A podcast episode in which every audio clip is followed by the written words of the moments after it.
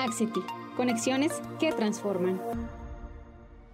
Bienvenidos a todos nuestros oyentes que se conectan para un episodio más de Un Café con Axity. La conversación de hoy gira en torno a la información que obtenemos por medio de la implementación de tecnologías digitales y el uso que le damos en pro de beneficiar las diferentes unidades de negocio. Para nadie es un secreto que a nivel mundial y de forma paulatina nos hemos transformado y hemos volcado todas nuestras actividades a los medios digitales, teniendo en cuenta, por supuesto, el impacto que los eventos de los últimos años trajeron para la demanda de recursos tecnológicos. Nos encontramos ahora en un panorama en el que todas las organizaciones que han sacado provecho de estas herramientas tecnológicas cuentan con grandes cantidades de información provenientes de las mismas. Y viene la pregunta, ¿qué hacer con todos estos datos? Precisamente para resolver todas las dudas en torno al tema, hemos invitado a Rodrigo Apt, líder de gestión de información y data scientist, para que nos cuente desde su experiencia cómo se da un correcto almacenamiento de la información. Así que bienvenido, ¿cómo estás? Un gusto tenerte aquí. Eh, muchas gracias Laura, muy buenos días, un gusto también estar aquí eh, con usted y con los oyentes. Bueno, quiero que iniciemos esta conversación partiendo de un concepto que muchos seguramente tienen en mente a la hora de hablar de información. Este es el gobierno de datos. Para contextualizarnos y estar todos en la misma página, cuéntanos qué es el gobierno de datos y qué relación tiene con el uso de tecnologías digitales en la actualidad. El gobierno de datos es una disciplina dentro de la gestión de información, del data management, que lo que busca son varias cosas, pero como dice el nombre, gobierno de datos, es establecer un conjunto de roles, procesos y artefactos que permitan que el dato se use como un activo estratégico. En el fondo, que todas las personas dentro de la organización usen el dato de manera correcta. Y para eso eh, se establecen, eh, como decía, ciertos roles y una estructura eh, organizacional que permite asignar responsabilidades dentro del uso de los datos. Entonces van a existir eh, eh, roles como los dueños de los datos, los custodios, champions, otro tipo de roles que lo que buscan es ayudar a la organización, como digo, a usar los datos como corresponde, que los datos estén bien definidos, que los atributos sean conocidos, que estén publicados y que sean bien gestionados finalmente. Y la relación que tiene con las tecnologías digitales en la actualidad, bueno, eh, hoy día, como todos saben, el mundo está volcándose fuertemente a la transformación digital y en particular al uso de los datos como una fuente competitiva ¿ya? y diferenciadora como modelo de negocio. Entonces, dado el protagonismo que tienen los datos, tenerlos gobernados es un imperativo sumamente importante para las organizaciones, para asegurar nuevamente de que los datos se estén usando de la manera correcta y se le esté sacando el máximo provecho. La organización de la información se da gracias al gobierno de datos, pero quiero que le demos un poco de atención en específico a estos datos. Así que cuéntanos un poco acerca de la importancia del origen de esta información y las posibilidades que representa para las empresas. Háblanos sobre el alcance que tiene un dato, qué podemos hacer con él, hasta dónde llegan sus límites. Bueno, se dice mucho hoy día que el dato es el oro del siglo XXI o el petróleo del siglo XXI y, como mencionaba anteriormente, es un activo y, es un activo de carácter estratégico. Es de importancia tremenda. Hoy día eh, las empresas pueden tener un factor de diferenciación muy grande si saben usar los datos de manera correcta. Y el origen de esta información viene de muchos lados, no solamente la información que genera la misma empresa con su quehacer diario, con sus sistemas transaccionales, sino que también toda la información que se obtiene de las redes sociales, de la interacción con los clientes, información de carácter tanto estructurada, lo que uno conoce típicamente de bases de datos, tablas, archivos a información no estructurada que tiene que ver con audios, videos, sensores.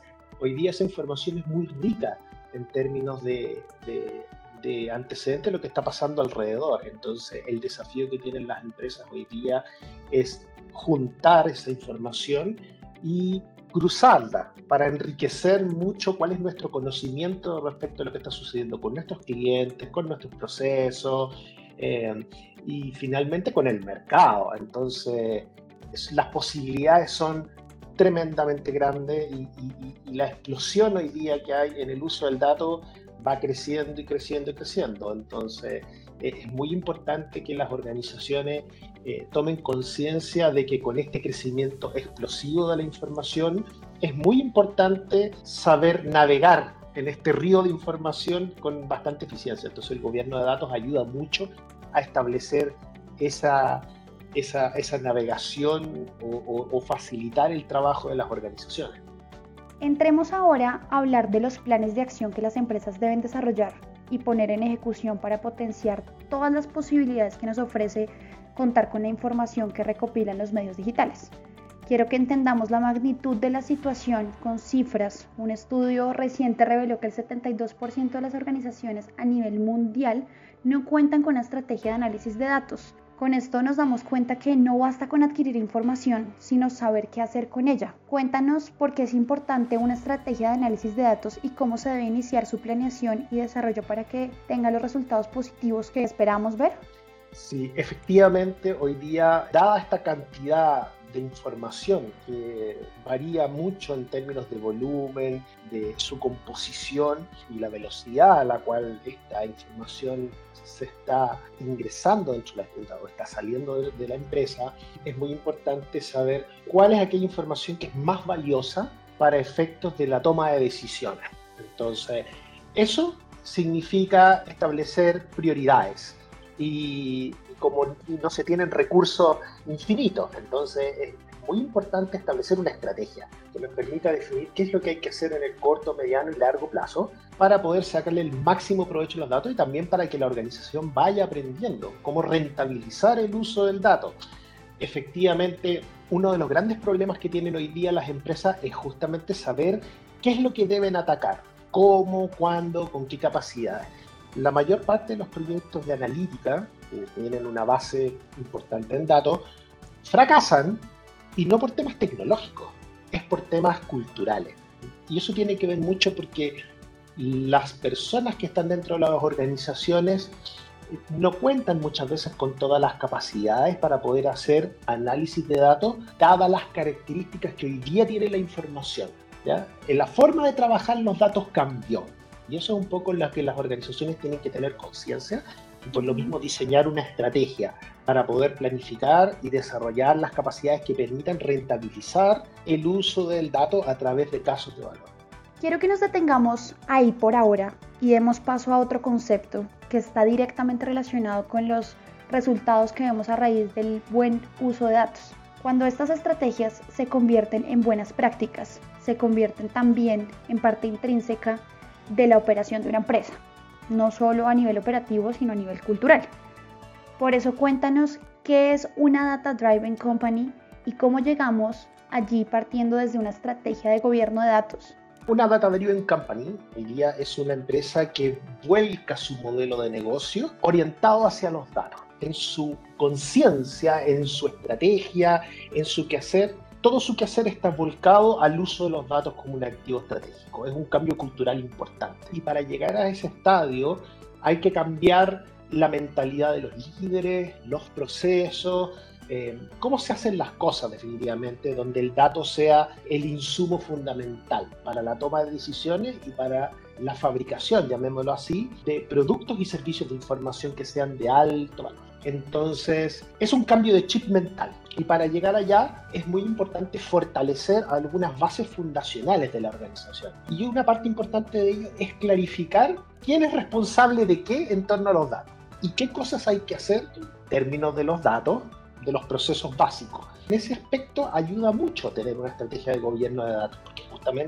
otorga esa claridad. ¿Quién es el responsable de qué cosa en torno a los datos? ¿Quiénes son los dueños? ¿Quiénes son los que hoy día eh, tienen a su cargo la parte técnica de los datos? ¿Dónde están los datos? ¿Cómo son? ¿Cuáles son las definiciones?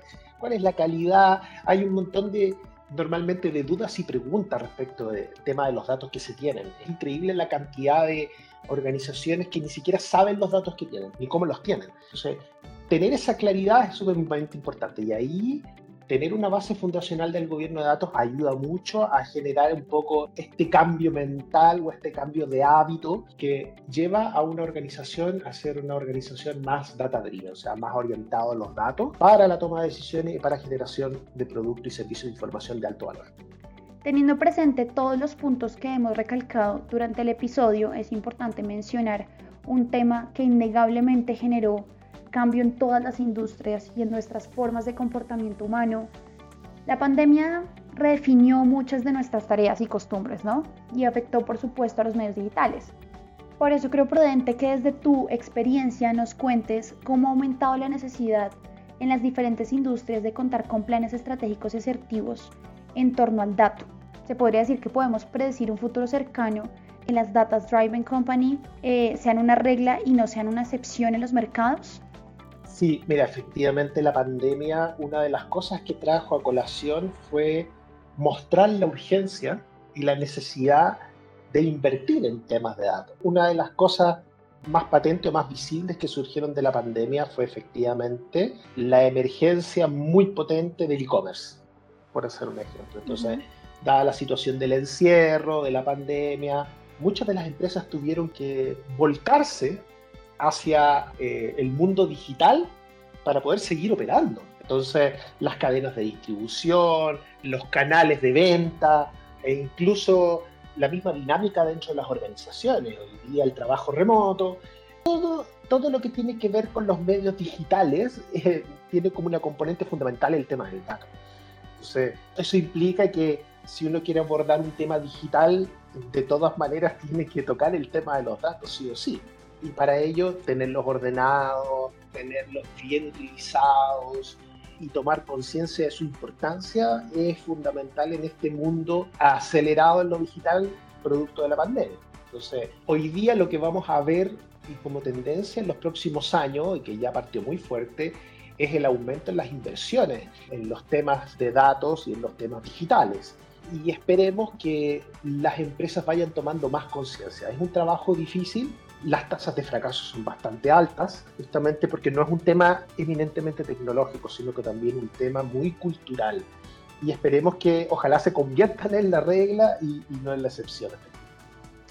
Hablemos ahora de casos específicos. Sabemos que el uso de tecnologías digitales beneficia a todos los negocios, desde los emprendimientos que regulan sus pedidos en las plataformas online hasta las grandes multinacionales que regulan su operación en base a las cifras. Sin embargo, podemos decir que en algunos sectores, por la sensibilidad de su operación, llevan a en temas de red. Si pensamos en la banca, industria que basa su supervivencia y el funcionamiento en un correcto y seguro almacenamiento de datos, cuéntanos Rodrigo, ¿consideras que hay alguna industria especial que haya sufrido un cambio o un gran cambio últimamente debido a la necesidad de estos recursos virtuales? Industria especial, yo diría que eh, hoy día todas las industrias se ven afectadas por, este, por esta transformación digital. Yo no te diría en particular que hay alguna sumamente específica, pero si podemos pensar en las más visibles hoy día, por supuesto en las que tienen un, un contacto más cercano hacia, hacia los clientes, por ejemplo, han tenido un cambio muy fuerte Estamos hablando del retail, estamos hablando de la banca, eh, que tiene mucho contacto a nivel de cliente, han visto que este, esta transformación es sumamente importante acelerarla y llevarla delantera. Entonces, redefinir los canales en donde hoy día se está operando y fortalecer los canales digitales ha sido una necesidad tremendamente grande, como digo, ha, ha significado una presión también para estas industrias de acelerar todos estos procesos mucho para evitar no quedar fuera de operación. Creo que esos son dos grandes ejemplos que podríamos pensar en, sectores sumamente impactados en, el corto plazo, pero yo diría que a la larga son todas las industrias, de todas maneras se van a ver impactadas. Para finalizar este episodio, me gustaría que nos compartieras un poco de tu experiencia desde Axity. Durante toda esta charla que hemos tenido el día de hoy, hemos recalcado una actualidad que se rige por el auge de la digitalización, que cada minuto cambia, en la que nuestros patrones pueden ser analizados, previstos y evitados. Asimismo, ha aumentado la cantidad de proveedores de este tipo de soluciones que se encargan de todo el tratamiento del dato como tal. Y surge la duda para las organizaciones, ¿cómo saber si un proveedor de soluciones tecnológicas es el ideal para confiarle esta área tan importante del negocio? Cuéntanos qué tiene Axity que lo convierte en un acompañante ideal para que las organizaciones atraviesen estos procesos de transformación con el menor trauma posible. Sí, mira, ahí yo creo que la clave es poder entender que estos procesos o estas transformaciones requieren un alto nivel de involucramiento del negocio. Entonces, en ese sentido, por ejemplo, en Axity, una de las cosas que nos convierten en un buen acompañante para este tipo de, de iniciativas tiene que ver en que nosotros buscamos justamente estar presentes del lado del negocio. Por supuesto que nuestro gran activo, nuestras grandes capacidades están en lo tecnológico, pero lo tecnológico es un medio, no es un fin.